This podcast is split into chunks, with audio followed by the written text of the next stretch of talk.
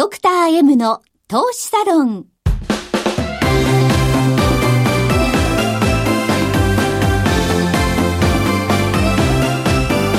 の番組は投資家の出会いを応援するウィニングクルーの提供でお送りします。皆さんこんにちは、加藤真理子です。前川芳樹です。野中七海です。11月27日ドクター M の投資サロン第4回です。さて、先週のゲストの井村さんね、今週も、ご登場いただけるということですごい嬉しいですね。先週の YouTube 延長戦もちょっと白熱してしまいましたね。延長戦の方が長かったっていう今日も楽しみです、はいはい。ドクター M の M とはマーケット、マネー、マネージメント、メンタルなどの頭文字、そしてパーソナリティの前川さんのお名前も M で始まります。ドクター M の投資サロンでは投資家であり医師であり経営者でもある前川芳樹さんが投資において最も大切にしている出会いをキーワードにゲストをお招きしながらリスナーの方々も巻き込んで投資家の出会いの場を作ってまいります。ラジオの他にも YouTube でも配信しています。スタジオの様子も見ながらという方はぜひ YouTube をご活用ください。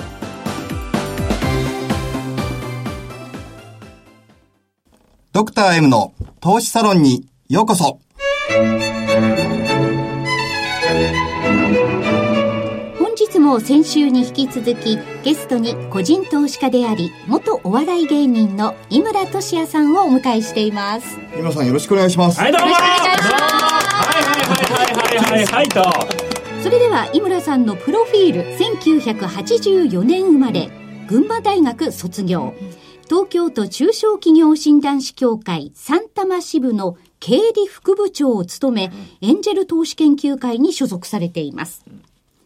3人組のトリオコント、ザ・フライとして活躍した後、2017年に解散。で、株歴が2005年からということなんですが、2011年に本格的に開始、100万円をなんと6年間で100倍にされました。好きな言葉がコスパ、だそうです。コスパっすね。コスパですね。究極、株もコスパで選んでるみたいなところがありますね。割安株なんですね。そうですね。割安だけじゃないじゃないですか。はいはい、成長株で、かつ割安っていうところもコスパなんで、そういう目で選んでも、だからスーパーの何が安いかな、みたいなのを選ぶような目で、マーケットも見て、あれこれコスパ高いじゃん、みたいなのを買ってるっていう。そんな感じですよ。100倍にできる究極のコスパ好きなんですね。だから本当にそうですね。コスパっすね、すべてが。未来に対して、今が安いから買っちゃうぞ、みたいな。まさにそんな感じです、そんな感じです。はい。世の中すべてコスパでできてると思ってますから、僕。はい。あらゆることは。いいね。じゃあそのコスパのはどうやって見分けるんですか、こう井村流で言うと。大きく2つあるじゃないですか。定量分析みたいなのと、定性分析みたいなのと。ちょっとすみません、かっこつけちゃってごめんなさい。2つ一応あるんですよ。定量っていうのは数字ですよね。数字を見るところ。で、どんな数字を見るかって言ったら、2個しか大体重視して見ないんですけど、まず売上高が伸びてるかっていう。もう株がなんで上がるかっていうと、企業がどんどん成長して大きくなっていくってことじゃないですか。で、企業が成長してるのはどこで見ますかって言ったら売上が伸びてることですよっていうことなんで、まず成長してるかどうかっていうのを見るために売上が伸びてるかっていうのを見る。2割以上伸びてるぐらいがいいですね。で、もう一個見る数字は PR っていう、これも定番中の定番ですよね。ど定番。これですね。だから究極はこの2個だけですかね。数字、何を見るかって言われると。なるほど。株、その株価が何年分の利益を織り込んでるかっていうのは PR を見てということですね。割安、割高がそのコスパがいいか悪いかみたいなのが PRで判断できるじゃないですか。さすがに売上が前年比で 50% ぐらいの超成長してる会社だとしても、PR が100倍とか、100年ぐらい織り込んじゃってたとしたら、ちょっとコスパ的にどうなのかなと。で、50% の伸びが来期に60%、70% って伸びが加速しますよみたいなものであれば、PR100 倍でもコスパ的にいいかなとか、そういう判断をしたりするんですよ。わかります ?50% 伸びたとしても、来期、まあ、利益も 50% 伸びたとしたら、PR100 倍が、まあ、半分の50倍ぐらいになるわけじゃないですか。半分にはなんないか、1.5 倍なんで、75倍ぐらいになるじゃないですか。なんで、それがまたさらに来期成長が加速するとなると、2年後には PR50 倍ぐらいに落ち着いてんな、みたいなことも見たりするんで、そこもまあ、コスパを判断するために PR を見るってことです。物がいいかどうかですよね。品物で言うと、売上が伸びてるのは物がいいやつ、鮮度が良くて、勢いがあるやつなんで、そこをまず見て、物がいいっていうのを確認した後に値段を見るじゃないですか。で、値段を見るのが PR の作業ってことですね。で、この2つをまあ、2つを定量分析として見るっていう感じで。で、もう1個の訂正があると。基本的には集中投資をするんですけど、まあ判断するのは定量だけじゃなくて、訂正のところもちょっと見たりして、特に最近は訂正のところで、なんか不祥事とか多くないですか最近。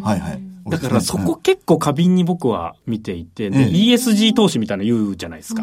まあ環境とか社会に優しい会社じゃないと、今後人々からも投資家からも先行されなくなる可能性があるなと思ってるんで、訂正で見るのは、この会社ちゃんと社会のためになってんのかなとか、消費者にとってとか、企業にとって悪い商売とかしてると、まあ国が怒ったりとか、まあ消費者の団体とかが、ちょっとそれやりすぎだろうとか怒ったり、訴訟みたいになったりして、株価がドーンと急落するみたいな、そういうリスクがやっぱり今、そのいかに売り上げが伸びていて、いかに PR が安かったとしても、そういうリスクがあるなと、逆に儲かんなくなっちゃう気がするんですよ。なるほど、なるほど。なんで、ちゃんと本当に役に立ってる会社かなって、まあ、基本的にホールドするんで。はい、この会社役に立ってねえんだけどな、みたいな気持ちでなかなか握れなかったりもするし、握力も強くなるんですよ。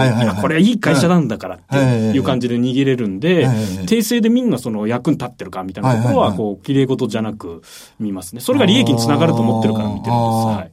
なるほど。マナーとかモラルの話じゃなくて、ちゃんと損得で言っても、そうです。そういう。マナーとかモラルも含まれてます。含んでますよ。あ、含んでるんですね。なんかちょいちょいいじってきてます。いや。含んでちゃんと見て、どっちにもいいみたいな。だからこれもコスパいいんですよ。社会にとってもいいし、僕にとってもいいし、投資された投資先にとってもいいし、コスパ超良くないですか？やっぱりコスパすごいいい気がする。これがコスパなんですよ。売上と PR と、見て、社会にとって役に立ってるかどうかを見て。コスパ投資法ですね。そうですね。で、あと、ポジションを持ってる時の心の状態、このドクター M の M はメンタルの M っていう、これもやっぱりすごい大事じゃないですか、投資やる上で。もうすごい大切ですよね。めっちゃ大事じゃないですか。そこのメンタルをどう持っていくかっていうのも、やっぱりすごく気にしていて、その今自分がポジションを張ってる時に、そのポジションに対して仮にその株価が下がったとしても全然いいと思えるかどうかっていうのを自分に問うんですよ。でも1000円で買ったりとかするじゃないですか。それが900円になったらみんなちょっとなんだよみたいな本当はなるじゃないですか。でもそれってちょっとおかしな話で、1000円でコスパ的に安いと思って買ってたんだから900円になったらもっと安くなってるんで、よっしゃラッキー安売りだ買い増しっていうことになんないとおかしいと僕は思っていて、なんでこうグーンってなるかっていうと、多分1週間とかそのぐらいで1100円だったらすぐ売ってお金を手に入れようみたいな、そういう考えで入ってるから、そういうがっかりしちゃうと思っていて。そうすると頭の中ってどういうふうに分かれてます？なんか、今さん、中長期の投資してる玉と、そうですよね。そこは明確に切んなきゃいけないですよね。そういうことですよね。よく僕なんかテクニカルなんで、テクニカルで入って、チャートポイントだから入ったのに、下がっちゃったから、今度頭の中ファンダに切り替えて、まだ持っちゃってて、ズブズブになるってもう、ザー負けるパターンじゃないですか。負けパターンですね。僕は、やっぱり、中長期のものと、投資と投機っていう言い方していいのかわかんないですけど、投資をやってるのか、投機をやってるのかっていうのを明確に切り分けるってことです。で、投機は全然否定しないし、僕も2011年から散々投機し倒してきたんで。本当にしまくったわけですね。でも、子供が生まれたのをきっかけにちょっとそっちはできなくなってやめてるんですけど、そこはもう明確に切んなきゃいけないと思っていて、今やってる僕は投資をやってるんで、1000円でお得だったら900円になったらもっとお買い得なんだから買わなきゃいけないよね。なるほど、なるほど。で、本当に株価が下がってもいいと思ってる会社に投資してるのかなっていうのを自問するっていう。なるほど。下手な難品、スカンピンとちゃんと分けてるってことなんですね。いや、もう全然難単品しまくりますね、本当にそんなに下がる。パンダで見たやつはということですね。パンダで見たやつはってことですね。陶器だともう絶対切らないとダメですからね。死にますね、死にます。パンダだとそうじゃないと。だから逆にそういうふうに思える会社じゃないと入っちゃダメだと思ってるってことですね。今後じゃあもっともっとっていう、いや当たり前じゃないですか、何を言ってるんですか、当たり前ですよ。もう野望が、そうそう、野望エネルギーになる、子供ができてなんか頑張ってる姿みたいなのもちょっと見せたいなみたいな。そう前まではやっぱ芸人で頑張って売れようみたいなのがあったんで、そこが今ぽっかりなくなってるから、そこを何で埋めようっていうのをちょっと苦労したんですけれども、今ようやくこれかなみたいなのが見つかって、見つかったわけなんですね。そうですね。それはビジネス。それをビジネスのところで、まあ起業して、まあ芸人で売れなかったんで、起業して、なんか IPO かなんかでも持ってって売れてやろうみたいな、そのいうシフトをして。なるほど。芸人は、ごめんなさい、本人がおっしゃったように、してながら売れなかったと。でも、投資では大成功されたと。で、この、芸人の代わりのものを次は育てようとまされてるってことですね。そうです、そうです、そうです。出資してください。お願いします。ってことは、じゃあ、また何年かしたら来ていただいて、あれですね。その後どうなりましたか話をぜひ聞かせていただきたい。ぜひ、ぜひ。はい、そうですね。はい、だから、株をいじってたんですけど、その先にいる会社さんとかサービスを提供して世の中に価値を出している会社っていうのに憧れがだんだん出てきていて、自分もそっちできないかなっていうのがスタートなんです。今日は個人投資家であり、元お笑い芸人の井村俊也さんをお迎えして、井村さんの投資方法と今後についてお送りいたしました。なお、投資にかかる最終決定はご自身の判断でなさるようお願いいたします。ここでウイニングクルーからのお知らせです。もっと投資で利益を出したい。もっと効率的に資産運用したい。もっと有効な投資法を知りたい。そんな投資家の皆さんに耳寄りなお知らせです。ウイニングクルーではこの番組でもおなじみ、ドクター M こと前川義樹さんを中心とした個人投資家のためになる情報が集まるコミュニティの場を作ります。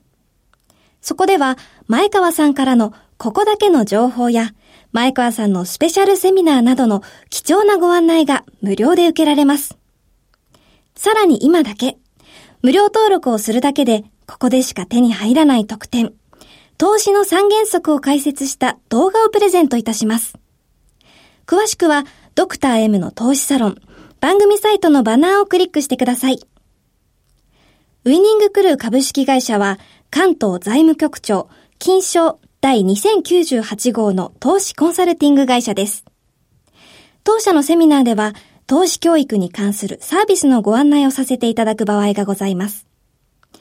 ウイニングクルーでは証券取引、金銭、有価証券の予託、貸付行為は行っておりません。また、ご契約にあたっては、契約説明書類をよく読み、ご自身の判断でお取引をお願いいたします。以上、ウイニングクルーからのお知らせでした。